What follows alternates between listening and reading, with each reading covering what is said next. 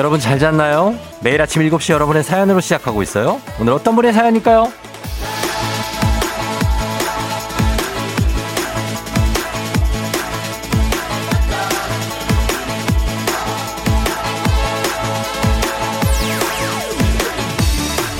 6048님, 오늘 정말 열심히 화장했네요. 첫 출근이거든요. 아침 라디오 들으면서 출근하는 게 제 로망이었는데 전 로망을 잃었네요. 후후.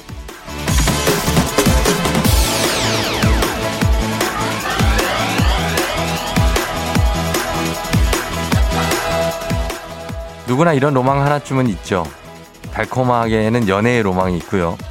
풋풋하게는 신혼의 또 캠퍼스의 로망이 있는데 야망 넘치는 직장인의 로망도 있습니다. 맞다. 이 로망들을 다 이루기에는 우리 현실이 참 팍팍하죠. 팍팍한 현실이지만 이렇게 로망을 꿈꾸며 사는 우리, 어쩌면 되게 낭만적인 사람일 수도 있습니다. 그쵸? 9월 8일 수요일 주말권 진입, 당신의 모닝 파트너 조우종의 FM 대행진입니다. 네, 9월 8일 수요일 KBS 쿨 FM 조우종의 FM 대행진, 오늘 첫 곡은 머크 앤 크레먼트의 Hands Up으로 시작했습니다. 예, 머크 앤 크레먼트는 이태리 출신의 DJ입니다. 예, EDM을 하는데 굉장하죠 오늘. 예, 아침 느낌 좋습니다. 9월 8일 수요일인데 슬슬 이제 주말이 다가옵니다. 그렇죠? 느낌상은 뭐 수목금, 수목, 내일까지 하면은 내일도 주말이고 그냥 주말이네요. 예, 맞네.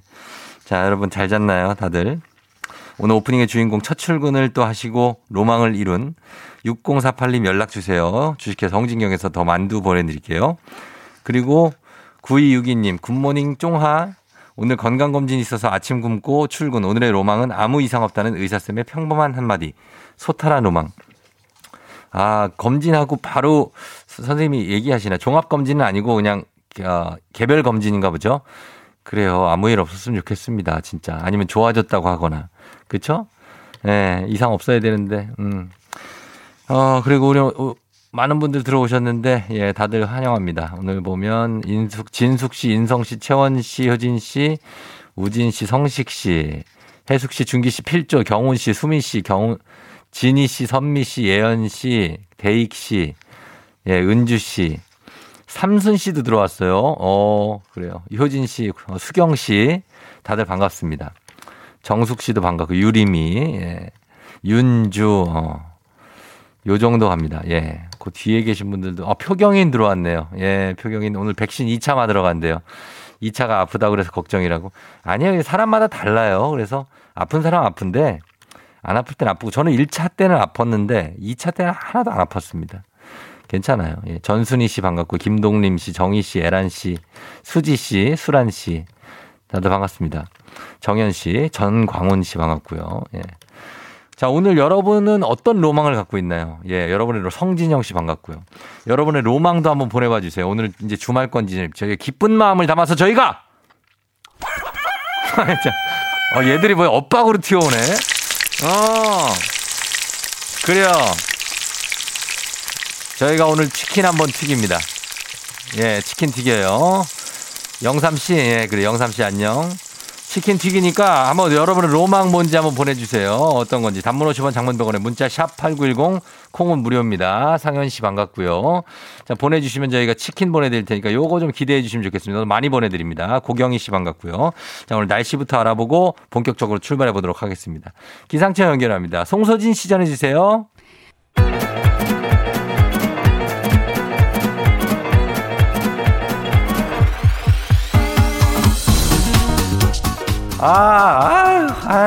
그냥, 고다냐? 그래요. 마이크 테스트 중이요. 나 좀 있어 보여? 그래요. 오늘 들려요, 행진이 이장인데요. 지금부터 행진이 주민 여러분들 소식 전해 들어오시오. 행진이 단톡이요.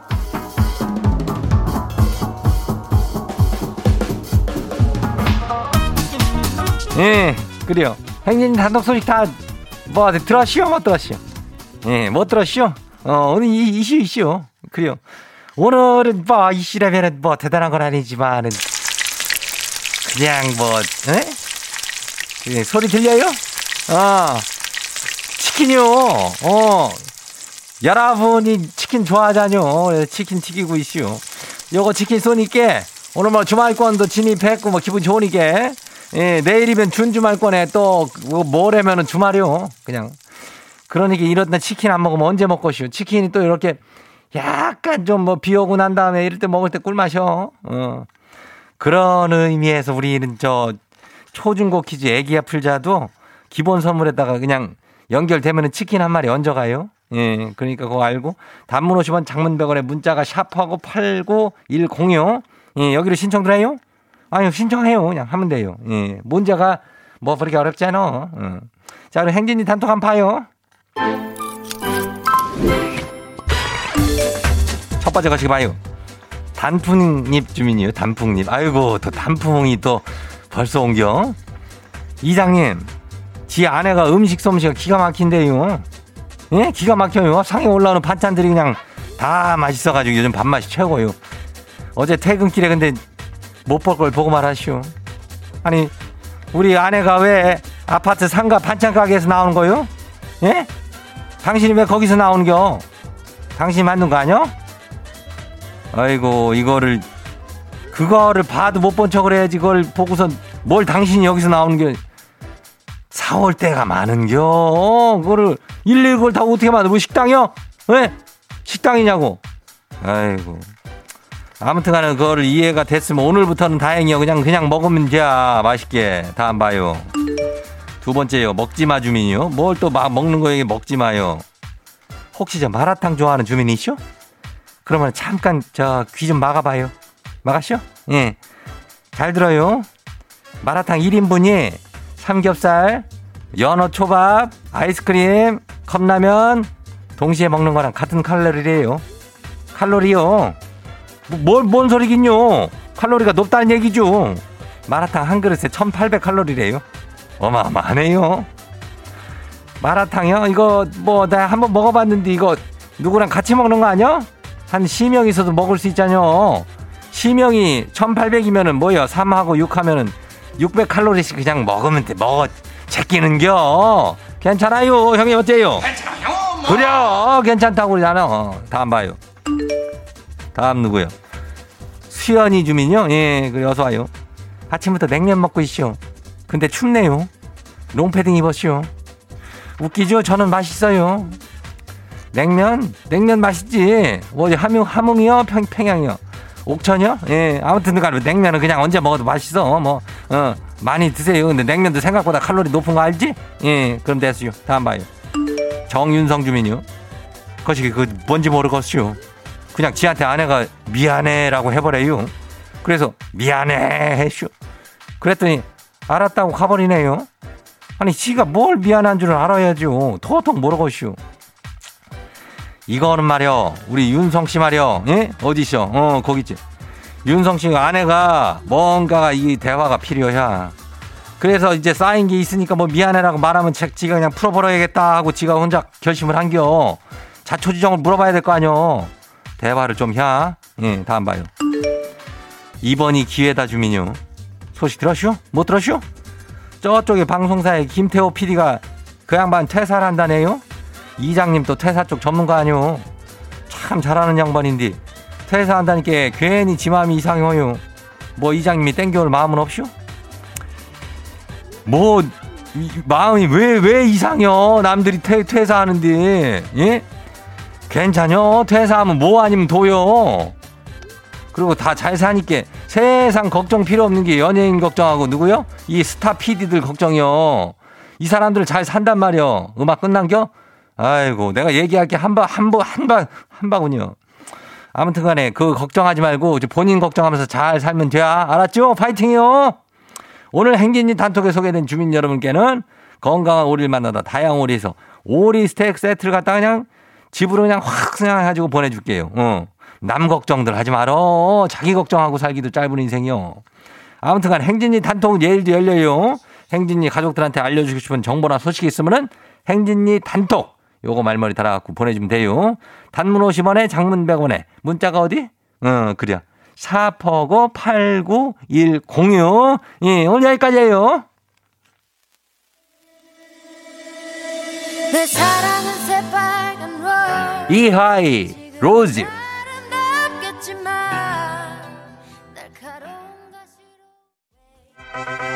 와우! 어디서 운세 좀 보셨군요.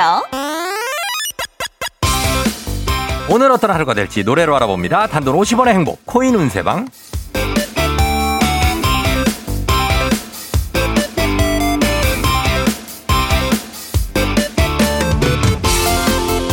한식의 새로운 품격 사홍원에서 제품 교환권을 드립니다. 여러분의 휴대폰 뒷번호를 노래방 책자에서 찾아 노래 제목으로 그날의 운세와 기가 막히게 엮어서 알려드립니다. 복채는 단돈 50원. 동전을 투입하세요. 단문 50원, 장문 100원에 문자 샵 8910 운세 말머리만 달아서 보내주세요. 자, 오늘 여러분의 노래 운세 볼까요? 7657님. 연애 2년 차인데요. 남친이 점점 성이 없어지는 것 같아요. 저는 만남에서 가장 중요한 게 성이라고 생각하거든요. 참다 더 이상은 못 참을 것 같아서 저 말하려고요. 헤어지자고. 그러면 반성 좀 하겠죠?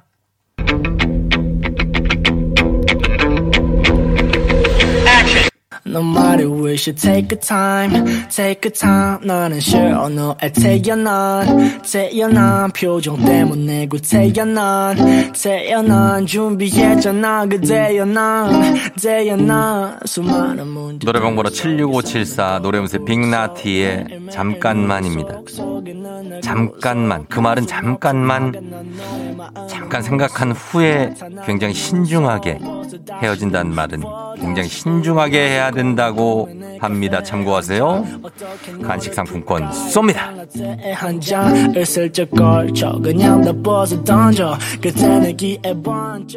다음 운세 노래방 노래 운세 주인공은 0755님 들어오세요. 나름 공부한다고 했는데 모의고사 점수 이거 뭐죠 이거? 진짜 제가 생각해도 제 자신이 싫네요. 이번 모의고사 진짜 잘 본 것 같다가 엄마한테 큰소리치고 왔는데 빵빵치고 용돈 받아가지고 다 썼는데 이 점수 보시고 이거 어떻게 하면 저 용서해 줄 수 있을까요?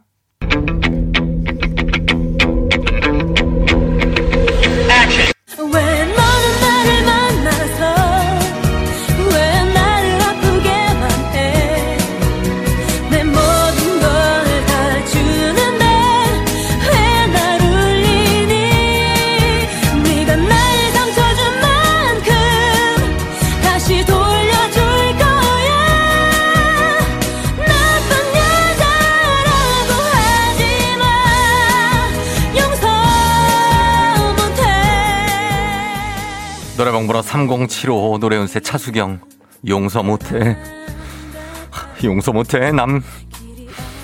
님 같으면 용서할 수 있겠어요? 용서 못하죠? 엄마도 용서를 못한다고 합니다. 슬기롭게 헤쳐나가야 됩니다. 용서 못해 인기 알아. 간식 상품권 쏩니다.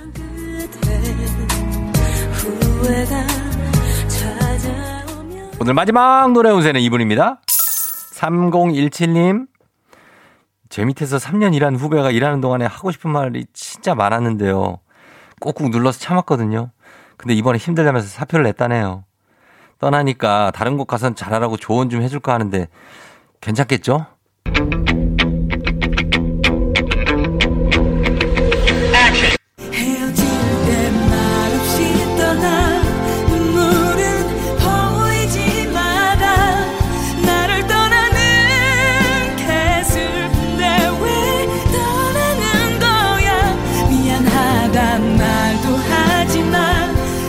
노래방 번호 30173 노래운세 김동희의 헤어질 땐 말없이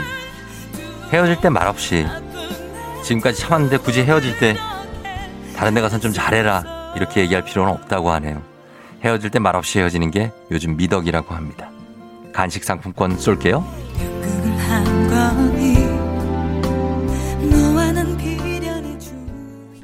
아쉽게도 벌써 약속된 시간이 다 되었네요. 꼭 잊지 말고 FM 대행진 코인 운세방을 다시 찾아주세요. FM 대행진에서 드리는 선물입니다. 수분 코팅 촉촉헤어 유닉스에서 에어샷 U, IT 전문 기업 알리오 코리아에서 알리오 미니 가습기, 올린 아이비에서 이너뷰티 균질 유산균, 바른 건강 맞춤법 정관장에서 알파 프로젝트 관절 건강, 헌육조 줄게 새육조다우 두꺼바에서 의자형 벨리바스, 앰플 폭탄 새한밤 앰플 브라운에서 새한밤 세트, 마스크의 명품 브랜드 르마스카에서 쿠레오 스포츠 마스크, 기미 주근깨 이별템 앤서19에서 시카 알부틴 크림 세트, 여름이 더 시원한 알펜시아 리조트에서 숙박권과 워터파크 이용권, 온가족이 즐거운 웅진 플레이 도시에서 워터파크 앤 온천 스파 이용권, 키즈텐 공사이에서 어린이 키성장 영양제, 특허균주를 사용한 신터액트 유산균, 건강지킴이 비타민하우스에서 알래스칸 코드리버 오일, 온가족 유산균 드시모네에서 드시모네 365, 당신의 일상을 새롭게 신일전자에서 핸디 스티머, 달달한 고당도 토마토 단마토 본사에서 단마토, 판촉물의 모든 것 유닉스 글로벌에서 패션 우산 및 타올, 한식의 새로운 품격 사홍원에서 간식 세트, 문서서식 사이트 예스폼에서 문서서식 이용권, 헤어기기 전문 브랜드 JMW에서 전문가용 헤어드라이어, 대한민국 면도기 도르코에서 면도기 세트, 메디컬 스킨케어 브랜드 DMS에서 코르테 화장품 세트, 갈배 사이다로 속 시원하게 음료, 셀로 사진 예술원에서 가족사진 촬영권, 천연 화장품 봉프레에서 모바일 상품 교환권, 판촉물 전문 그룹 기프코에서 텀블러 세트, 아름다운 비주얼 아비주에서 뷰티 상품권, 지그넉 순간 지그넉 비피더스에서 식후 유산균, 의사가 만든 베개 시가드 닥터필로에서 3중 구조 베개, 미세먼지 고민 해결 뷰인스에서 올인원 페이셜 클렌저, 건강한 기업 오트리 푸드빌리지에서 재미랩 그래놀라, 비교할수록 알뜰한 진이사에서 포장이사 상품권을 드립니다.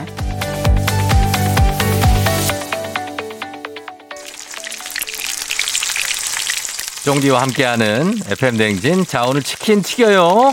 자, 치킨 드릴 뿐 2357님. 제 나이 40인데 아직도 저는 키 173에 52kg 로망이 있다고 했습니다. 아, 그런 로망들이 있죠, 다들. 예. 키 뭐, 남자는 188에, 예? 뭐 한 80kg. 6899님, 제 로망은 친구들이랑 한강 치맥 피크닉이요. 3년 전에 취업하고 꼭 가자 했는데 코로나 때문에 아직도 못 가고 있어요. 한강 가봐요. 예, 가서 치맥 조심해서 먹으면 돼요. 2202님, 고3인데 이것도 로망이라면 로망일 수 있겠죠? 수능 잘 봤으면 좋겠어요. 그럼 고3의 가장 큰 로망은 수능 잘 보는 거죠. 예, 이분들께 다 치킨 챙겨드리고 또 계속 좀 챙겨드릴게요. 지금 로망 보내주신 분들 다들 감사하고, 예, 계속 보내주세요. 나의 로망은 무엇인가? 저희 아직 1부밖에 안 됐으니까 계속 보냅니다. 곽진원의, 아, 또 명곡이네 또. 아, 이 노래 좋은데. 벌써 시작했어요. 내 마음에 비친 내 모습. 유재하 씨 노래. 곽진원 씨 목소리를 듣고 올게요. Yeah. 조우종을 울려라. 우리 모두 종을 울려라. 출근길 FM 대행진을 할 때 아침마다 종을 울려라. 다시 조우종을 울려라. 지금은 FM 대행진을 할 때 yeah.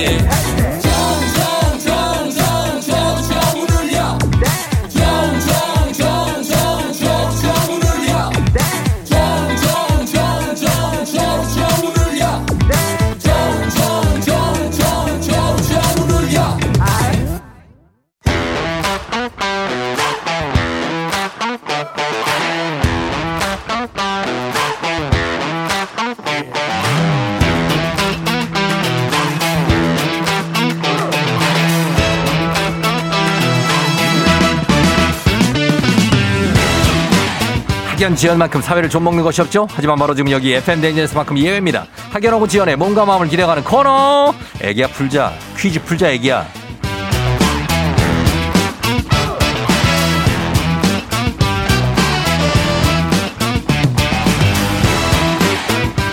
학연 지연의 숟가락 살짝 얹어보는 코너입니다. 애기야 풀자 동네 퀴즈. 정관장의 새로운 이너케어 화해락 이너제틱 스킨바디와 함께합니다. 학교의 명예를 걸고 도전하는 참가자, 이 참가자와 같은 학교 혹은 같은 동네에서 학교를 나왔다면 바로 응원의 문자 보내주시면 됩니다. 학연 지원의 힘으로 문자 보내주신 분들께도 추첨을 통해서 선물 드립니다. 자, 오늘 동네 스타가 탄생할 수 있을지. 오늘은 9926님인데요. 출근을 너무 일찍 해서 외롭게 사무실을 지키고 있는 워킹맘이에요. 퀴즈 풀고 하루 시작하고 싶어요. 라고 보내주셨습니다. 걸어봅니다. 땅따드덩땅땅. 난이도하 10만원 상당의 선물을 거는 초등 문제, 난이도 중 12만원 상당의 선물을 거는 중학교 문제 받았어요? 난이도 하 15만원 상당의 선물을 거는 고등학교 문제, 어떤 걸 선택하시겠습니까? 떨리니까 초등학교 문제 선택하겠습니다. 이틀 연속 초등학교 문제를 선택하는 분들입니다. 대단한 분들. 네. 자, 초등학교, 어느 초등학교 나오신 누구신가요? 네, 서울 구남초등학교 1회 졸업생입니다. 구남이? 네.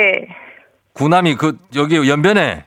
네? 아니요. 아, 그 아니고 구이동에 있습니다. 테크노마트 옆에요. 아, 구이. 네네. 아, 구이동에 광진구. 네, 맞습니다. 아, 알죠. 그 티마트 있는데, 광진구에 자양동 있고. 아, 네, 맞습니다. 옆에 구이동 있고, 그죠? 네네. 아, 여기 잘 알죠. 구남초등학교 1회 졸업이에요. 네, 1회 졸업생입니다. 와. 아, 저번에, 며칠 전에 1회 졸업생분 나오셔서 너무 하고 싶어가지고 저도 네. 도전했습니다. 맞아요. 얼마 전에 성남중학교인가 어디 1회 네. 졸업생 나왔어요. 네, 그렇죠? 월요일쯤. 네, 아, 네. 1회 졸업이라는 게 참 기억에 많이 남아요. 그쵸? 네. 예. 그럼 성함은 어떻게 된다고요? 아, 저 그냥 딴따니맘으로 할게요. 딴따니맘? 네. 예, 딴따니맘님 알겠습니다. 딴따니맘님 네. 지금 출근 일찍 했어요? 네, 일찍 했습니다. 출근 어디서 어디까지 출근하나요? 저 서울 면목동에서 일산까지 출근합니다. 면목에서 일산? 네. 아유, 너무 먼데, 이거. 아니, 네. 이 면목에서 일산이면 이거 반대쪽인데? 네, 맞아요. 면목 신내동 그쪽 말하는 거예요? 아, 네, 면목동. 네, 맞아요. 면목동, 묵동 네네, 그쪽이요. 맞아요. 네. 아, 이거 뭔데, 진짜 고생이 많으시다. 워킹맘이신데. 네. 아, 아기는요? 아기 몇 명이에요? 한 명? 네, 한 명, 4살 남아 키우고 있습니다. 4살 남아 어린이집 가고요? 네. 그래. 아, 진짜 힘들겠다. 그럼 어린이집은 누가 또 보내주는 사람이 있어요? 아, 그냥 아침에는 남편이 하고요. 네. 네. 오후에는 저기 도우미. 그래. 이모님이 또 오시고. 네. 아, 진짜 고생 많은데, 여기 퀴즈 풀면서. 네. 하루 진짜로 잘 한번 시작해보세요. 네, 고맙습니다. 그래요. 한번 문제 한번 내볼까요? 네. 자, 문제 첫 번째 문제 드립니다. 초등학교 6학년 체육 문제입니다. 발레는 르네상스 시대의 이탈리아 궁정 연회에서 추던 춤으로 16세기경 프랑스로 넘어가면서 발전하게 됩니다. 자, 문제입니다. 이것은 차이콥스키가 작곡한 3대 발레곡 중에 하나인데요. 크리스마스가 배경으로 러시아 볼쇼이 발레단의 공연이 가장 유명합니다. 이것은 무엇일까요? 객관식입니다. 첫 번째 문제. 1번 성냥팔이 소녀, 2번 호두까기 인형, 3번 신데렐라. 정답은 2번 호두까기 인형 하겠습니다. 2번 호두까기 인형. 네. 2번 호두까기 인형 선택하셨습니다. 네. 2번 정답입니다. 아, 퀴즈를 좀 푸시는 분인데. 3대 발레곡도 혹시 다 알아요? 알면 인정. 3대 발레곡이요? 예, 호두까기 인형 그리고 플러스 잘 모르겠어요. 백조의 호수. 아, 네, 백조의 호수. 예, 잠자는 숲속의 미녀. 아, 예, 이렇게 그렇구나. 3대 차이콥스키. 아, 잘 네네. 맞춰주셨습니다. 호두까기 인형이에요. 네. 예, 느낌 있어요. 괜찮죠? 기분 나아졌죠, 좀? 아, 네, 업됐습니다. 업됐어요? 좀 네. 떨리지도 않죠, 이제? 아, 조금 나아졌습니다. 아, 조금 나아졌어요? 네. 그래, 잘 됐어요. 자, 그러면은 본격적으로 한번 가봅니다. 예, 자, 우리 다 학연지원 타파를 외치지만 여기서만큼 학연지원 중요합니다. 동네 친구들의 보너스 퀴즈. 지금 참여하고 계신 우리 딴따니맘님은 광진구에 있는 네. 구남초등학교 초대 졸업생입니다. 1회 졸업생. 구남초등학교의 후배들 연락 좀 주시고요. 단문 50원 장문병원의 정보 이용자들은 샵 8910입니다. 그리고 면목동 요쪽에서 그리고 일산 쪽, 일산 동구에 서구에 어디예요? 일산 서구인 거.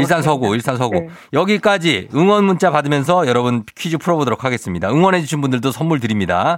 자, 이번 퀴즈 마치시면은 저희가 오늘 치킨 드린다고 그랬잖아요. 네네. 치킨에 기본 선물에 15만원 상당의 유산균까지 얹어서 드립니다. 우후. 자, 그리고 응원해주신 분들은 모바일 커피 쿠폰 쫙쫙 싸드리고요. 자, 문제를 맞춰야 돼요, 근데. 네. 예, 자, 준비되시죠? 네. 자, 문제 풀어보겠습니다. 문제 드립니다. 초등학교 5학년. 국어 문제입니다. 이 사자성어는 시경에 나오는 오원시에 다른 산의 몹쓸 돌이라도 내 옥을 다듬는 데 쓸 수 있다라는 구절에서 유래한 건데요. 다른 사람의 잘못된 말이나 행동도 교훈을 얻는 데 도움이 된다는 뜻입니다. 무엇일까요? 자, 문제 출제했고요. 15만 원 상당의 유산균, 치킨, 그리고 기본 선물 다 동네 친구 30명의 선물도 걸려있는 문제입니다. 다른 사람의 잘못된 말이나 행동이 교훈을 얻는 데 도움이 된다. 요 사자성어 무엇일까요? 힌트 좀 주시면 안 될까요? 힌트요? 네. 다른 사람. 다른 사람을 뭐라 그래요? 한자로. 다른 사람. 그 나무에 정글에서 매달려서 옷 벗고 있는 그 남자를 뭐라 그래요? 아, 타산지석. 타산지석이요? 타산지석. 자, 발음을 타산지석이라고 하셨는 것 같은데요. 아니. 그럼 뭐 다시 한번 시작. 타산지석. 타산지석. 네. 타산지석 정답입니다. 이게 정말 머리 하얘지네요. 아니 근데 딴딴맘님. 네. 아, 약간 좀 네. 제가 힌트를 조금 야한 힌트를 드렸는데. 네. 그걸로 맞히시네요. 아니, 어른이지 않습니까? 어른이니까? 네. 진지하게? 네네. 그 타자는 인 걸 어떻게 알았어요? 어른이 그 옷 벗고 이렇게 줄 탄다고 얘기하니까 알았어요? 네네. 대단합니다. 대단해요. 정말 말도 안 되는 힌트를 가지고 이 문제를 맞춰줬습니다. 타산지석 정답이고요. 네네. 예, 다른 사람의 행동이 교훈 없는 데 도움이 된다. 딴따님함님 두 문제 다 맞히시면서 선물도 응원하신 분들 줄 수 있게 됐고. 네. 잘 됐어요. 기분이 어때요 지금? 아, 너무너무 좋습니다. 오늘 네. 진짜 수요일이라 좀 많이 힘들었는데 월화수 3일 연속으로 출근하느냐고 그렇죠. 오늘도 힘내서 일할 수 있을 것 같습니다. 요즘에는 출근을 매일 해요? 아, 주 1-2회 정도는 집에서 근무를 하고요. 예. 예, 평소에는 유연근무제로 좀 시켜두고 사람들이랑 겹치지 않게 일하고 있어요. 그래가지고 퇴근하고서 일산까지 또 면목에서 일산 갔다가 일산에서 면목 와서 애기 보고. 네.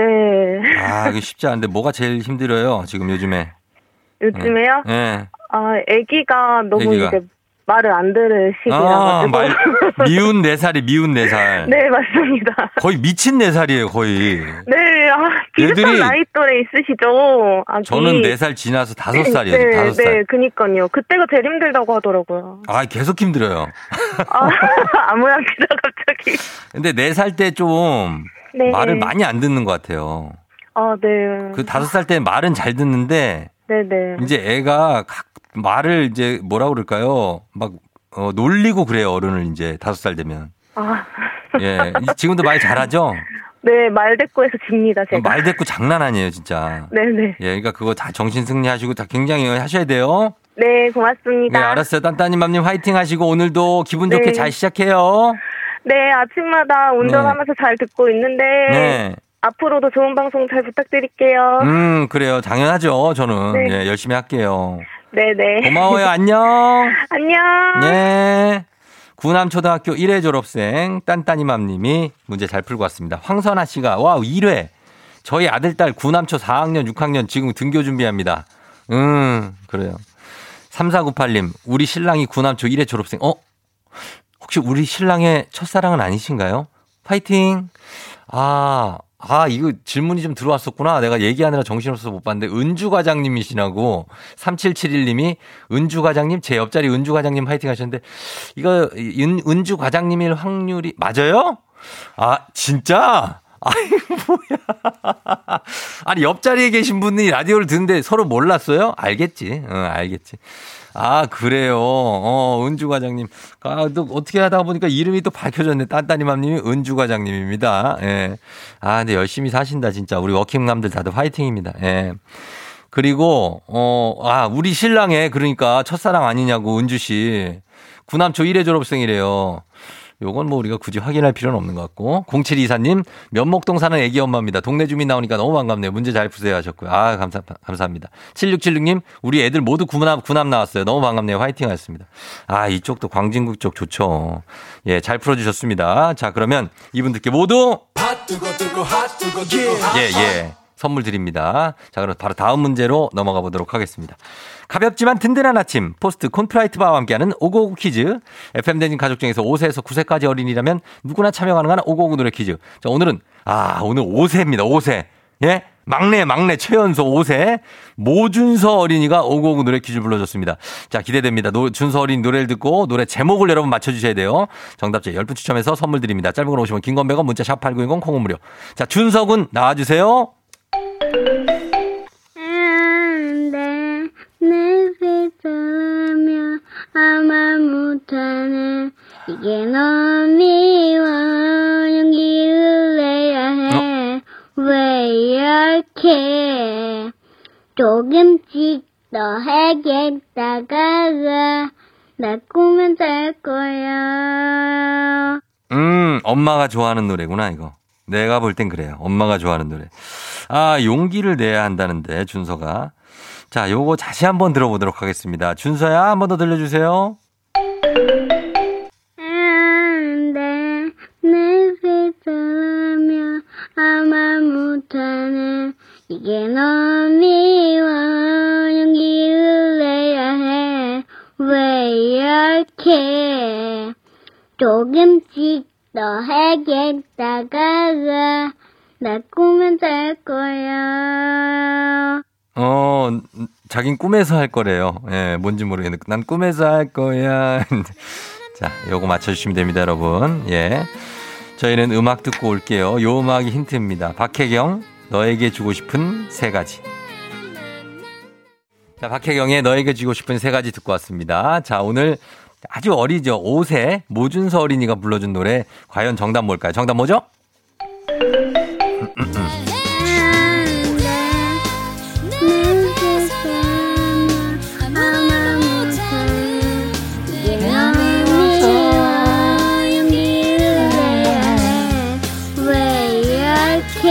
그렇지, 잘한다, 준서야. 조금씩 너에게 다가가 내 꿈은 될 거야. 아, 예. 그래요. 잘 불렀습니다. 고백이었죠. DOD님 고백. 조금씩 조금씩 다가가. 발음이 너무 귀엽다고 하셨고요. 9124님, 허밍 부분과 나레이션 부분이 정확히 구분이 간다고. 아우, 귀여워요. 하셨습니다. 정답은 고백이었습니다. 자, 오늘 고백 맞춰주신 분들 많은데 선물 받으신 분들 명단 홈페이지 선곡표 게시판에 올려놓겠습니다. 확인해 주시고요. 오늘 오구오구 노래 불러준 5세 모준서 어린이 고마워요. 삼촌이 시리얼바 보내줄게요. 오구오구 노래 퀴즈의 주인공이 되고 싶은 5세에서 9세까지 어린이들 카카오 플러스 친구 조우종 FM 댕진 친구 추가하시면 자세한 참여 방법 나와 있습니다. 많이 참여해 주세요.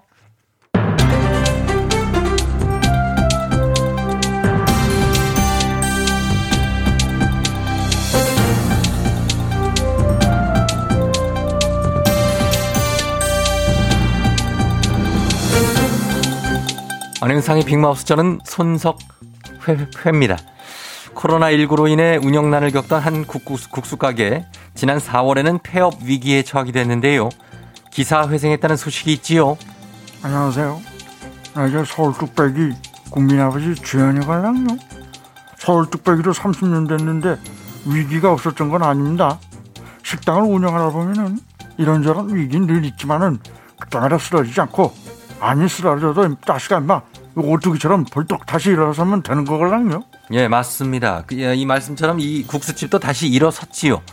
그런데 문제는 최근 들어 국수의 맛이 예전과 다르게 매콤하고 특유의 감칠맛이 있다면서 손님들도 붐볐는데요. 감칠맛? 다시가 인마 감칠맛 하면 딱 나오는 거거든. 하얀 가루 그거 있잖아. 저 하얀 가루 안 쓸 거는 힘들거랑요. 약간의 하얀 가루는 저 식당 운영에 필요해 인마. 예, 하얀 가루는 뭘 말씀하시는지요? 국수집에서 사용한 그 하얀 가루랑 같은 건 아니신지요? 그럼 큰일 날 텐데요. 감칠맛 나는 하얀 가루가 뭐긴 뭐겠어요, 자식아 인마. 예, 중독성이 아주 강한. 그렇지, 중독성. 한 번만 보면 끊을 수가 없어 이게. 그리고 이게 금지된. 금지. 예. 글쎄, 왜? 이게 왜? 그 소량은 괜찮잖아 인마. 소량이? 난 소량도 안 되지요. 어쩐지 이거 먹고 나면 또 먹고 싶어지고 또 중독성 있는 것처럼 자꾸 생각나는 맛이라고 하시니까 중독 뚝배기라고 불리더니 이거 혹시 마약가루를 타신 겁니까? 조미료의 자식아, MSG 미행거 음스그요? 그거 아주 MSG 그거 자식아 인마. 예. 그 무서운 소리 우스갯소리로도 하지 말아야지. 자식이 큰일 날 소리라고 써. 나는 미행거야. 그 하얀 가루가 그 마약이 아니라 그럼 조미료면 그러면 천만다행이지요. 아름다운 밑자요. 예. 아, 미가 그 밑자입니까? 아무튼 이쪽은 상황이 다릅니다. 왜냐하면 국수를 사 먹은 고객들이 연이어서 이상 증세를 호소했고요. 확인 결과 국수가게 사장이 경영난이 심각해지자 국수에다가 마약, 양귀비 가루를 타서 정말로 중독성이 생기게 만든 거지요. 뭐라고 그런 겁니까? 양귀비 가루를 탔다고요, 국수에.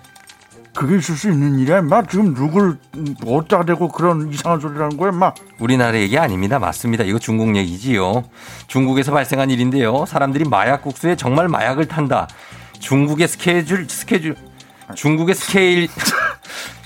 자식아 대본에 스케줄이라고 돼 있어가지고 영문 중국의 스케일이 정말 대단하다며 놀라고 있지요.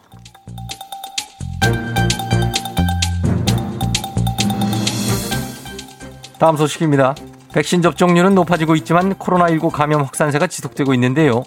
결국 직장인 절반 이상은 코로나로 인한 추석 귀성 포기를 선택했지요. 의리! 나 하석김보성, 성은 허! 이름은 석김보성, 귀성은 의리! 코로나는 가볍게 겹파! 귀성한다, 의리! 안녕하세요, 예. 스페인에서 하숙하다 온 참바다 유혜진입니다. 아유, 의리는 무슨 의리, 난 포기! 직장 절반 이상도 포기. 아유 정말 2년째 이게 무슨 일인지 모르겠다. 내가 저기 스페인에서 하숙하던 게 꼭 꿈만 같아요. 아 만재도 낚시 가는 것도 너무 그립고. 그렇게 그리우면 화석 김보성이 내가 의리로 보내준다. 의리 자 가자. 아니 자꾸 의리 타령이야. 의리로 될 일이 아니에요. 지금 우리한테 중요한 의리는 안전. 코로나 재확산으로 감염도 걱정되고 4인 이상 친지가 보이는 것도 부담스럽고 내 주머니 속 경제 상황은 너무 어려워요. 지출이 많이 부담되고 여차여차해서 올 추석 귀성길도 포기. 그래? 알았어. 그럼 의리한 나 화석 김보성도 포기 맥스.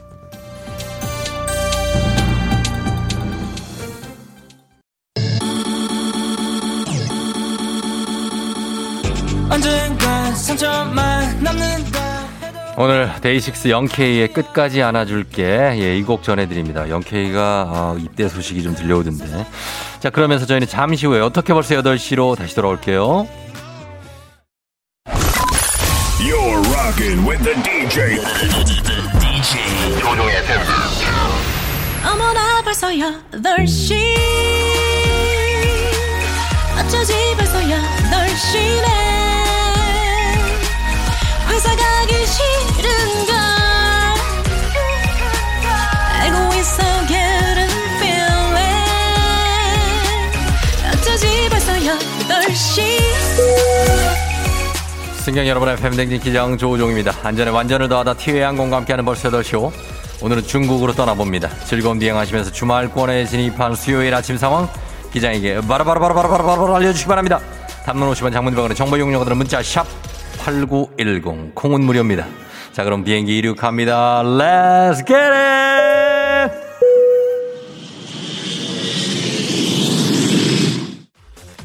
여러분이 잘 듣고 계십니까? 자 감사드리면서 황석주 씨가 누가 술 마셨어? 버스 안에 술 냄새가 폴폴 마스크를 뚫는 강력한 알코올 냄새. 조심하시기 바랍니다. 이런 분들 조심하셔야 됩니다. 어디서 지금 아침부터 이런 냄새가 나고 있습니까? 이종윤씨 오늘 승진 발표 날인데 제 이름이 있을까요? 두근두근 떨립니다. 이종윤 오늘 승진 소리 질러 있을 겁니다. 선물 드립니다. Let's get it. 알았습니다. 자 40살 최영남씨 생일 축하드리면서 문자 이제 보내시면 안되고 그만 보내셔도 됩니다. 이동주차 부탁드리면서 단팥빵님 출근길에 새로 토스트 가게가 생겼네요. 냄새가 너무 좋아서 발걸음을 멈추고 사먹고 있어요. 맛있겠네요. 5701님 삼수생 엄마예요. 우리 아들 꼭 원하는 대학에 합격했으면 좋겠어요. 내년에는 딸내미가 고3이 돼버리네요. 어머니 힘내세요. 선물 드립니다.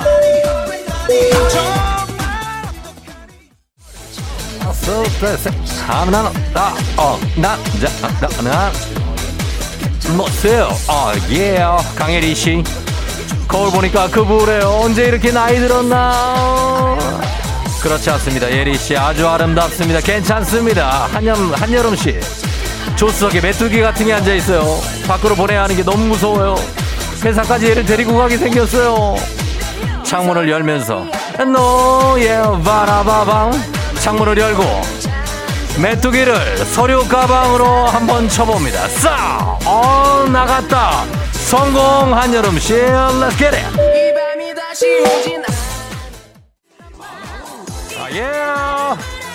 공구공구님. 자, 오늘 엄마 아빠 결혼기념일입니다. 초코 케이크와 생크림 케이크 어떤 거 살까요? 엄마 아빠라면 생크림 한번 가볼게요. 나에게만 다 같이 한번 갑니다. 그렇게나 속이려고 하면 나의 너에게 순회번호는 없어나 난 널 그냥 떠나버릴 거야. 7528님을 비롯해서 길이 짱 막히는 분들을 위해서 길이 막힐 땐 음악이라도 신나게 들으면서 한번 가보도록 하겠습니다. 여러분 모두 즐거운 출근길 되시기 바랍니다. Let's get it.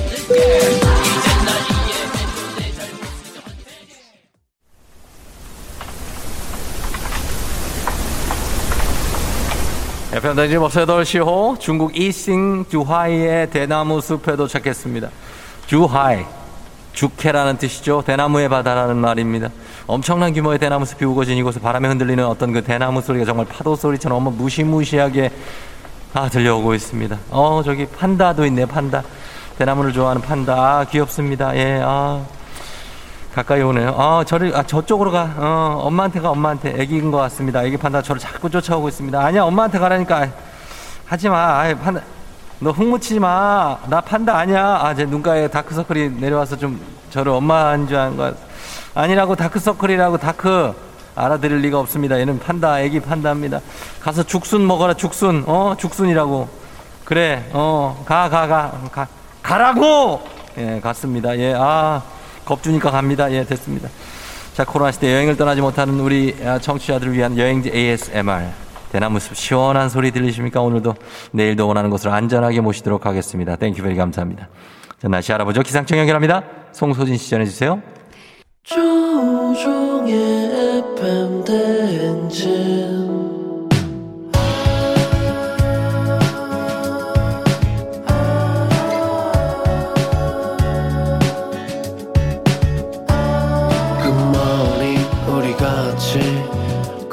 행진 서로의 이야기를 나누며 꽃을 피워봐요. 조종의 FM 대행진.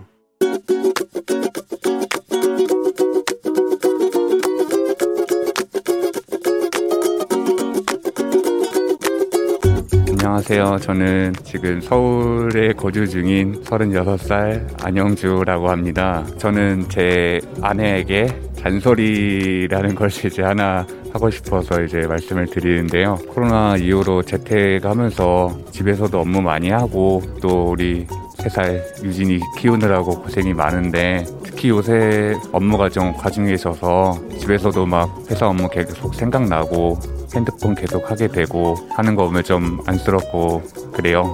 계속 연락이 오고 하니까 놓지를 못하는 것 같고 뭐 본인 마음대로 되는 부분도 아닌 것 같아서 조금은 그 짐을 내려놓을 수 있게 핸드폰 좀 내려놔줬으면 하는 그런 생각입니다. 집에 있을 때만큼은 내가 편안하게 쉴 수 있게 유진이 돌보는 거나 집안일 많이 할 테니까 여보도 그 핸드폰 잠시 내려놓고 우리랑 같이 놀면서 더 편안한 시간 보냈으면 좋겠다.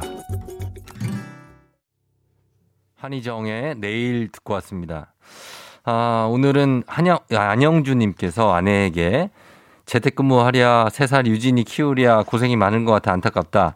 계속 업무 연락이 와서 휴대폰을 하는데 집에 있을 때만큼이라도 휴대폰을 내려놓고 부담감도 내려놓고 우리하고 시간을 보냈으면 좋겠다는 걱정과 사랑의 잔소리를 전해주셨습니다. 예.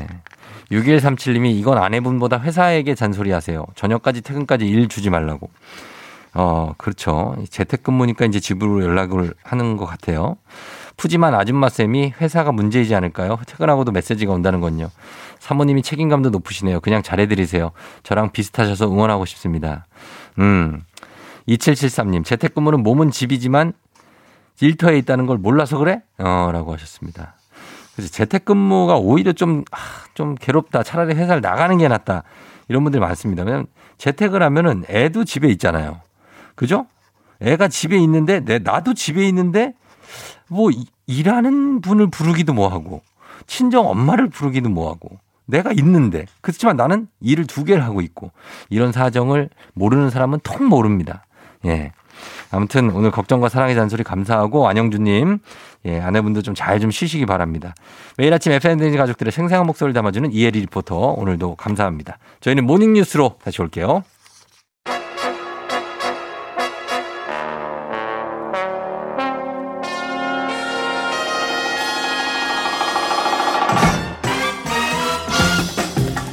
모닝뉴스 오늘은 KBS의 조정인 블리블리 기자와 함께합니다. 네, 안녕하세요. 네네, 반갑습니다. 네.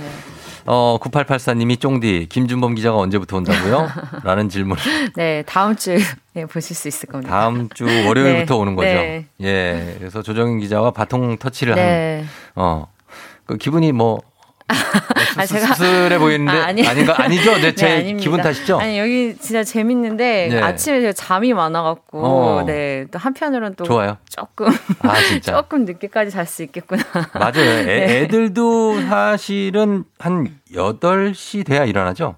아, 아니에요. 7시? 그냥 대중이 없어요. 뭐 어떨 땐 6시에 깨기도 하고 어떨 때는 아. 8시까지 잔 적은 거의 없는 것 같아요. 그렇죠. 네. 예, 애들이 일찍 일어나기도 하는데 그래도 예, 네. 괜찮다.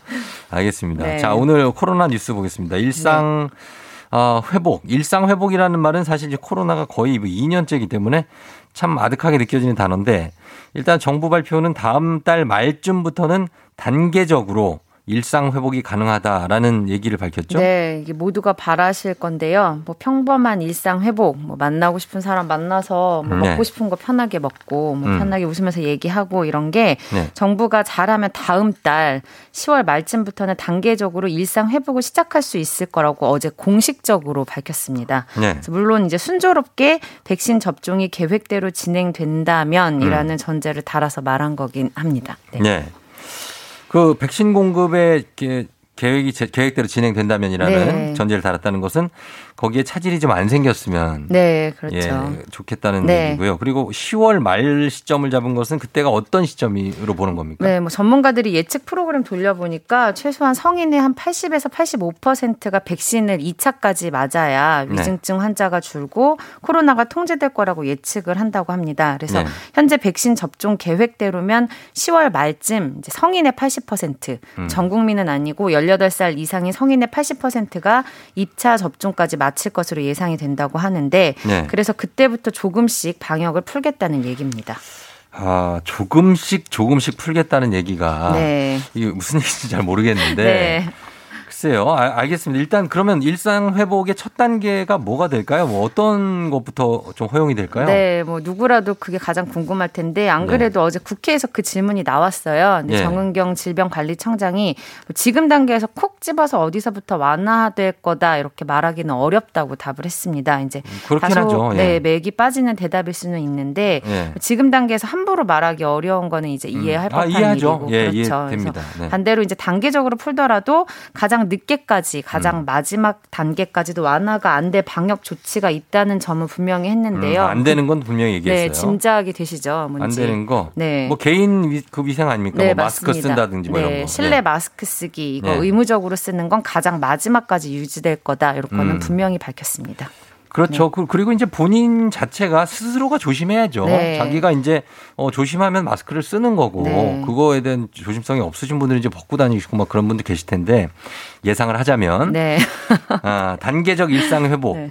이거 얘기도 뭐 좋지만 일단은 지금 현재는 확진자가 뭐 예전하고는 비교할 수 없을 정도로 뭐 이제 1,000명대가 나오고 있으니까 네. 지금은 그 얘기가 나오긴 좀 그런 상황인데 오늘은 어떨 것 같습니까? 네, 매일매일 이제 확진자 숫자 보면 일상 회복 얘기하는 게 좀 한가한 얘기처럼 들리긴 하는데요. 오늘도 아마 2,000명 안팎으로 나올 것 같고요. 네. 아직도 감소세에 접어들었다기 다 보기는 어려운 게 분명하고 네. 또 2학기가 시작돼서 모든 학생들이 등교를 하고 있어요. 네. 추석 대이동도 있기 때문에 네. 이제 언제든지 폭증할 수 있는 상황이 지속되고 있다고 볼 수 있습니다. 그러니까 이게 진정되고 나서 우리가 일상 회복하겠다는 거는 잘 모르겠고 네. 그냥 어떤 시점이 돼서 우리가 일상을 회복하면서 뭐 생활 방역으로 돌아가는 네, 거 말 그대로 위드 코로나 그죠? 네, 예, 위드 코로나라고 생각해야지 종식을 바라는 네, 것은 그렇죠. 조금 어렵지 않을까. 편하게 살아도 된다 뭐 이런 거는 네. 아닌 것 같습니다. 네네네. 그런 개념으로 이해하시면 네. 될 것 같습니다. 그리고 지금 바다 얘기를 서영민 기자가 어제 했었는데 우리 네. 바다가 지금 온난화가 굉장해서 네. 국산 김이 사라질 수 있다는 얘기가 네. 있어요. 뭐 원래 지금 최근 바다 키워드가 보면 네가 왜 여기서 나와 이런 거라고 하더라고요. 따뜻한 데 사는 이제 어종들이 자꾸 나오니까. 자꾸 난류성 어종들이 네, 나오니까. 네. 근데 예. 이제 김은 좀 그 반대 경우인데요. 원래 네. 차가운 겨울바다에서 잘 자랍니다. 그래서 네네. 한여름에는 바다가 너무 더워서 김이 자라지 못하고 늦가을쯤 바다가 차가워지면 김 양식 시작해서 이듬해 3월까지 보통 양식을 하는데 네. 갈수록 바다 수온이 올라가서 이 김 양식 시작하는 시기가 점점 늦어지게 되고 한겨울에도 수확 횟수가 줄면서 뭐 예전에 5번 수확하던 게 4번, 3번 이런 식으로 이제 줄 수밖에 없고 네. 이런 추세면 국산 김 양식 자체가 불가능해질 수 있다. 뭐 이런 말이 나오고 있습니다. 아, 그래요. 지금 네. 바다 온도가 계속해서 올라가고 있는 추세라서 이런 겁니다. 네. 자, 여기까지만 들어야 되겠네요. 네. 시간이. 예. 알겠습니다. 자, 조정인 기자와 함께 오늘 뉴스 알아봤습니다. 고맙습니다. 네, 고맙습니다. 네.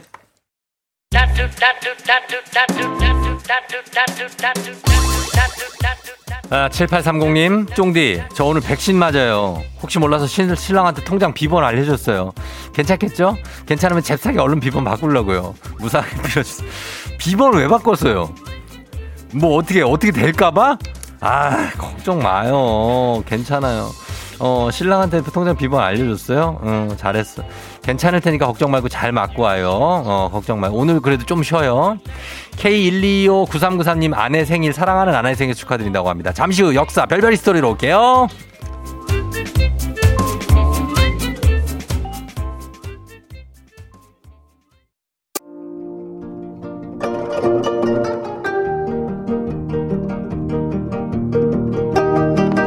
별별 히스토리를 모르거든 역사에 대해 논하지 말라. 재미있는 역사 이야기 별별 히스토리.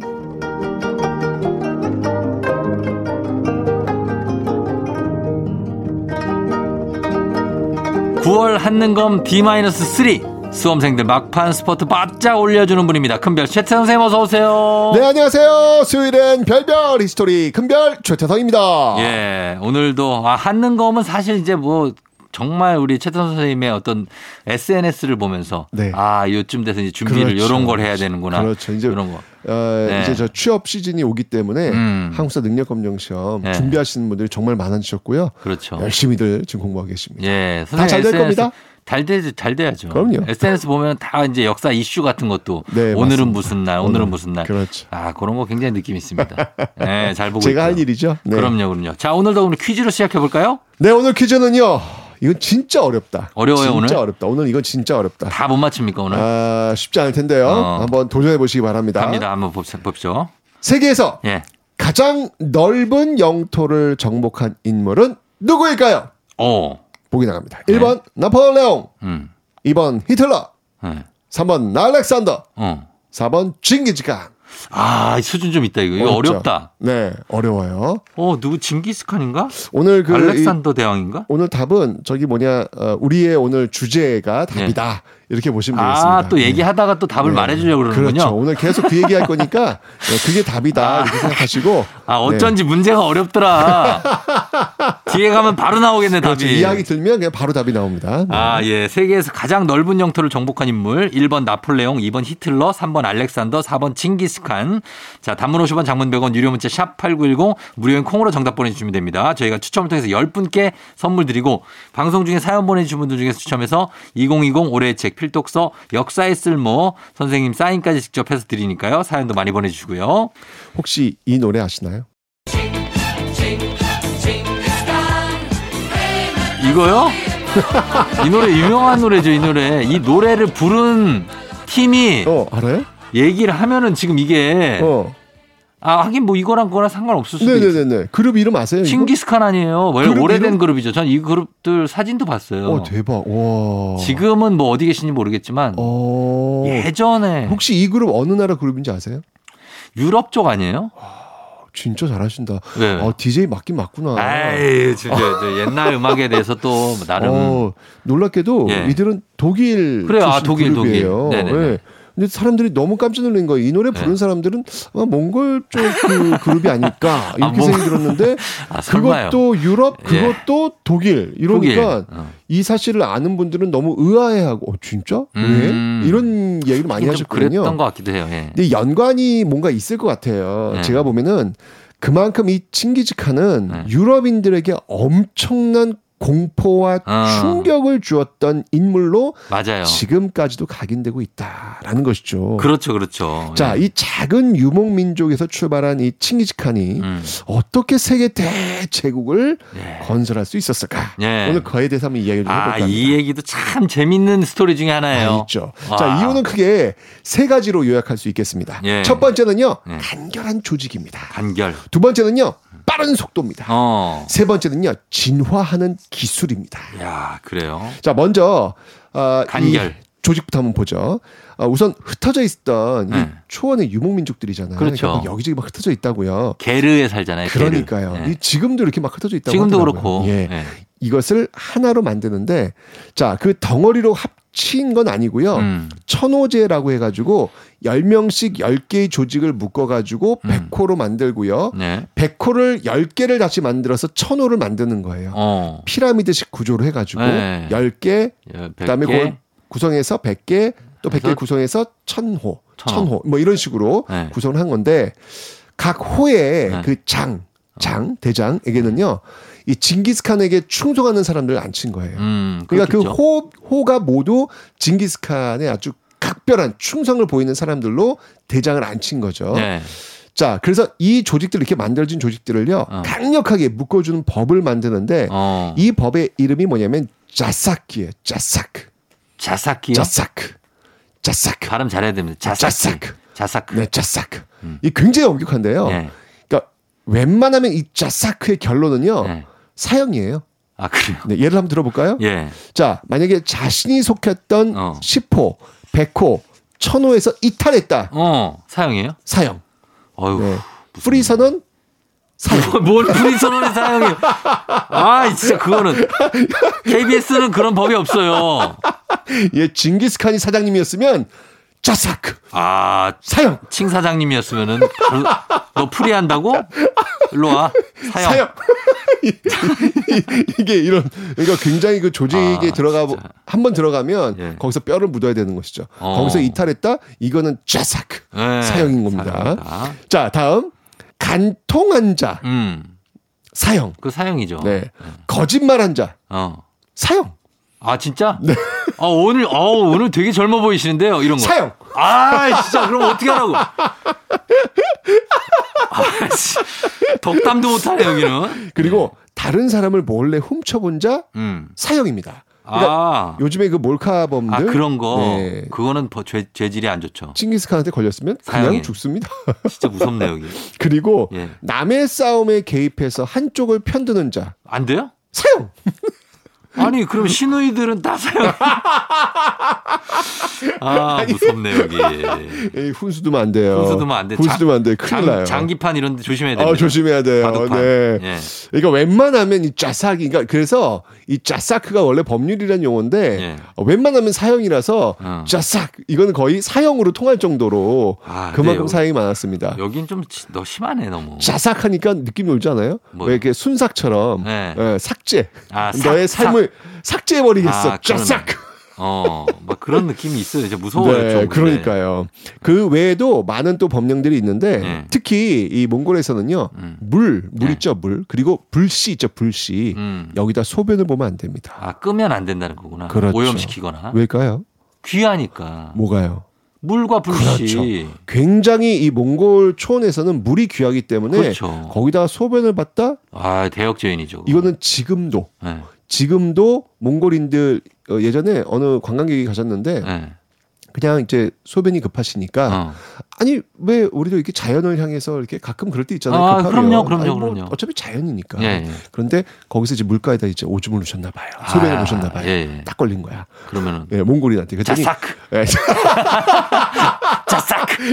그렇게 얘기를 하더래요. 옛날 징기스칸 같으면 자삭. 예, 사형이다. 우리 몽골은 물이 귀하기 때문에 얘를 쓰면 안 된다. 이런 이야기 들으실 때 지금도. 아니, 저희 아내가 네. 몽골에 갔었대요. 아, 진짜 너무 좋았겠다. 아니, 그 저것 때문에 그 도전 골든벨. 그 왜 몽골에? 몽골 특집인가 뭐 있었어요. 아, 그래요. 근데 버스를 타고 가는데 소변 보셨대요? 너무 마렵더래요. 어떻게? 그래서 차를 세웠대. 어떻게? 그래서 어떻게 해야 되나 내려가지고 자사크잖아. 그러니까 조심했겠지. 저기로 가면 된다 그랬대요. 어딘가 봤더니 구덩이를 파놨어요. 맞아요. 거기다 보시는 건 합법적이래. 맞아요. 근데 그게 구덩이가 이렇게 고개를 싹 숙여야 얼굴이 안 보이는데 맞아요. 고개를 이렇게 들면 사람들이 다 보여요. 맞아요. 그래서 그 얘기를 해주더라고요. 좋은 경험하셨네. 맞습니다. 그만큼 네. 이 물이 귀하기 때문에 그래요. 이건 지금까지도 네, 지금까지도 이게 내려오고 있습니다. 그리고 또 이런 것도 있어요. 그러니까 이때 이 법이 자스가 뭐가 있었냐면 옷이요 완전히 너덜너덜해지기 전까지는 빨래하면 안 됩니다. 아, 진짜? 물이 너무 귀한 거라. 아, 그럼 네, 웬만하면 그냥 입고 있지. 네. 왜 자꾸 이 귀한 물을 쓰느냐. 아, 이렇게 나오는 거예요. 그분들이 괜히 그렇게 좀 너덜너덜한 거 입고 계신 게 아니구나. 아, 이게 이제 어떻게 문화라는 것이죠. 네, 문화네, 워낙 문화. 물이 귀하기 때문에 지금도 네. 그 몽골 전역에 뭐 상수도 이거 다 배치된 건 아니랍니다. 워낙 광대한. 그렇죠. 네. 그러니까 그 유목의 어떤 그 생활을 그렇죠. 지금도 하고 있기 때문에 네. 물이 굉장히 귀할 수밖에 없는 거죠. 맞아요. 또 재밌는 게 있어요. 네. 몽골 사람들이 술을 정말 술 많이 마시죠. 어마어마하게 깊게 이게 네. 상상을 초월할 정도로 네. 마신다고 했는데 사실 이때 이 징기스칸 이때도 이게 좀 문제가 됐었던 것 같아요. 그래서 술을 또 많이 마시면 쫙싹 처벌을 하는데 네. 한 달에 몇 번까지 봐주는지 아세요? 술 마시는 거를? 네. 여기까지는 봐주겠다. 한 달에 30일이니까 한 달에 한 열흘? 세 번입니다. 한 달에 세 번. 네, 세 번까지는 마시는 걸 봐주겠다. 오, 이렇게 이제 징기스칸이 쫙싹 그 법을 만든 것이죠. 근데 이게 잘 이해를 하셔야 되는 거예요. 네. 그러니까 몽골인들한테 그냥 술을 좀 입에 이렇게 대는 거, 네. 아, 이건 횟수를 치지 않아요. 아, 그래요? 왜냐면. 아, 그거 얘기한 거예요. 그러니까 몽골 사람들은요. 네. 어린 아이 때부터 네. 사실 술을 마십니다. 그러니까 아이락이라는 게 있는데 네. 이 말젓. 네. 말젓을 이 수백 번 저어가지고 발효시킨 음료인데 이게 도수가 꽤 있어요. 그렇겠네. 한 2도에서 3도 정도 나와요. 네, 그러니까 맥주보다 살짝 좀 떨어진 어떤 그 정도 도수가 있어요. 네. 이거 그냥 어릴 때부터 마셔요. 아이들도 먹는 네, 왜냐하면 이게 약간 좀 시큼해가지고 요구르트를 먹는 그런 느낌이에요. 발효 같은 그쵸. 거니까 네. 이거 어릴 때부터 건강을 하게 먹는 거예요. 네. 그러니까 이렇게 어떻게 보면은 술을 먹는 게 되게 문화라는 거죠. 어릴 때부터. 그렇죠. 그래서 이런 어떤 그 술 먹는 횟수 이런 거 입에 대는 거 이거는 횟수에 치지도 않아요. 여기서 이야기하는 세 번이라는 횟수는 뭐냐면 네. 만취 상태를 이야기하는 거예요. 고주망태가 되는 거. 예, 정말 완전히 그냥 술을 그냥 어마어마하게 먹는 이런 거를 얘기하는 겁니다. 네. 예, 그러니까 근데 그게 궁금한 게 물이 귀한데 네. 술은 어디서 그렇게 나? 아, 그러니까 이제 이런 네. 것들은 이제 네. 진짜 그러니까 술이 이분들한테는 귀할 수밖에 없는 것이죠. 근데 먹을 땐 제대로 먹는 거예요. 그러니까. 당시 몽골인들한테 적어도 만취를 해야 네. 그들한테는 술을 먹었다. 네, 이렇게 이야기를 하는 것이죠. 그런데 러시아 사람들 술 많이 먹잖아요. 그러니까 왜냐하면 이 북방 쪽이 또 날씨도 춥고 그러다 보니까 어쩔 수 없는 거예요. 네, 체온 네. 유지를 위해서. 당연하죠. 예. 네. 근데 어쨌거나 이런 만취는 실수할 수 있으니까 그렇죠. 이거는 세 번까지만 봐준다. 이렇게 하는 건데 어떻게 우리 쫑디는 한 달에 몇 번 만취? 저요? 네. 저는 만취가 아니라 저는 술을 거의 안 마셔요. 아, 그래요? 한 달이 아니라 한 1년에 한 번도 없어요. 진짜? 네. 왜요? 방송상에서 얘기하는 건 아니에요? 아니, 진짜로 지금 저는 뭐 결혼하고 나서는 크게 어디 최태원 선생님은 한 달에 정기적으로 만취가 돼요? 저는 뭐 그러고 싶은데 시간이 없네요. 이거 만취도 다 여유더라고요. 역사저널 그날 그 팀이 조금... 자, 다음 이야기로 넘어가겠습니다. 넘어가요. 예. 자, 어쨌건 이렇게 조직을 좀 슬림하게 만들었고요. 예. 그러니까 이 조직을 쫙싹이라는 그 법을 통해서 단단하게 묶어놓았던 겁니다. 자, 두 번째가 속도라고 제가 이야기했죠. 예. 당시 이 징기스칸 부대는요 하루에 100km를 이동한 말을 타고. 와. 100km. 그렇죠. 예. 말을 그냥 한 말 탄 게 아니에요. 말을 바깥하면서 여러 마리 막 네, 갖고 다니면서 바깥하면서 쭉 가는 거예요. 엄청납니다. 예. 그리고 이 몽골 말들은 재밌어요. 예. 그러니까 우리가 일반적으로 알았을 때 그 서양 말들 있잖아요. 그 막 멋있게 생긴 큰 말, 멋있는 말. 그게 아니잖아요. 일반 사극에 나오는 말들 사실 이게 고집이 그런 말 없잖아요. 그런 말 없어요. 조그만 약간 멧돼지 같기도 해. 네, 말이. 이게 거의 조랑말 수준이거든요. 네. 근데 이게 타 보면 달라요. 이게 그 서양 말 같은 경우 한번 타면 위 아래로 그냥 원, 투 이런 식으로 이제 이게 쳐주는 게 있죠. 들었는데 이 몽골 말은요 이게 그런 게 없어요. 아, 그냥 쭉 가요? 따다다다다닥 이렇게 하는 거예요. 아, 자동차처럼. 그러니까 마치 그 스포츠카를 타보시면 단단하다는 느낌이 있죠. 근데 밑에 있는 지면의 어떤 느낌이 쫙 다 올라오는 그런 차들 있잖아요. 예. 그런 느낌. 아. 이 쿠션이라는 느낌이 아니라 단단한 느낌. 그래서 기마전에 강하고. 그렇죠. 그냥 지구력이 장난이 아닙니다. 그러니까 왜냐면 왜 큰 말 같은 경우는 한 10km만 달려도 그냥 헉헉대거든요. 힘들어하죠. 근데 그냥 쫙 가요 그냥. 네. 다른 차이가 있는데 이걸 속도조절 낸 거예요. 그러니까 사실 히틀러의 그 탱크를 앞세워서 밀고 들어갔던 그 전격전 이 모델이 바로 이 징기스칸의 속도전 이게 바로 모델이 된 겁니다. 그래요. 자, 그다음에 이제 세 번째가 그 진화하는 기술이라고 하는데 원래 이 군대가 싸우면 싸울수록 사상자들 발생하지요, 무기 손해 보죠. 그러니까 사실 손실이 날 수밖에 없잖아요. 그럼요. 그런데 징기스칸의 부대는요 싸우면 싸울수록 숫자가 불어나고 싸움의 기술은 진화됩니다. 어떻게 그럴까요? 쳐들어간 지역에서 네. 군인을 징발하면서 그들을 앞세워가지고 전진해 나가기 때문에. 아, 무섭다. 네. 포로들을. 그러니까요. 오. 그리고 이 기술자들을 예우해가지고 그 자신들이 부족한 거 있잖아요. 그걸 계속 메꿔요. 예, 초창기는 사실 이제 말 타고 활 쏘는 기술 정도였는데 네. 전투를 하면서 공성전 있잖아요. 성을 공성전. 공격하는 거. 네. 이게 맨 처음엔 되게 힘들었던 힘들죠. 거예요. 왜냐면 초원에서 그냥 말 타고 나서 그냥 말도 조그맣고. 그러니까 그렇게 하는 건데 말이 성을 넘을 수는 없잖아요. 아유, 그럼요. 그러다가 네. 그들과 싸우면서 이제 공성전을 알게 됩니다. 그러니까 이 게임에서 마치 아이템을 계속 장착해 나가면서 그러니까, 점점 몸집을 강해지네. 키워나가는 그런 모습을 이들이 보여준 거예요. 예. 그러니까 저는 이렇게 보면서 이런 슬림한 조직 그리고 빠른 속도 진화하는 기술 이런 것들은 지금 4차 산업혁명을 부르짖는 우리 시대에도 적용 가능한 부분이 아닐까라는 생각이 듭니다. 그런데요. 예. 이런 과정이 어마어마한 사륙과 약탈로 점철되었다는 사실도 잊어서는 안 되겠죠. 당연하죠. 예. 당하는 입장에서 본 침략자 징기스칸의 모습을 관가하면서 그냥 우와 하면서 접근하는 건 좀 위험하지 않을까라는 어떤 그런 생각도 해봅니다. 맞습니다. 저는 이 징기스칸에 대한 이야기 역사저널 그날에서 자세히 해드릴 테니까 요즘 역사저널 그날 시청률이 잘 나옵니다. 아, 세계사가 그래요?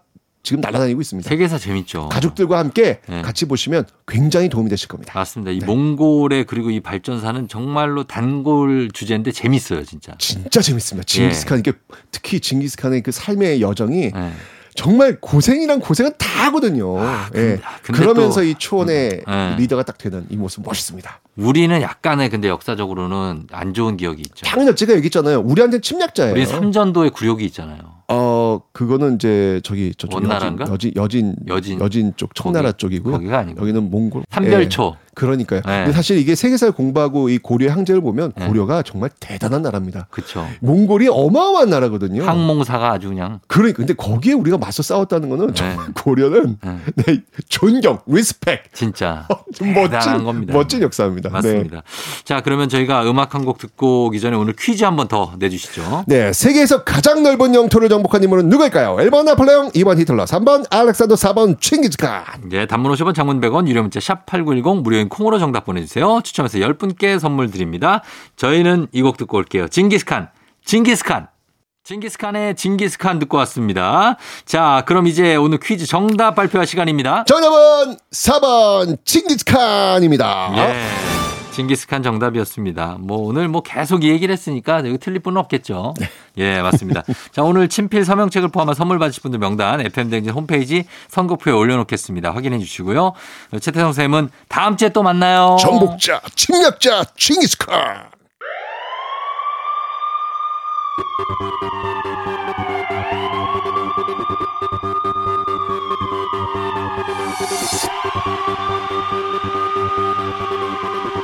이정현 바꿔.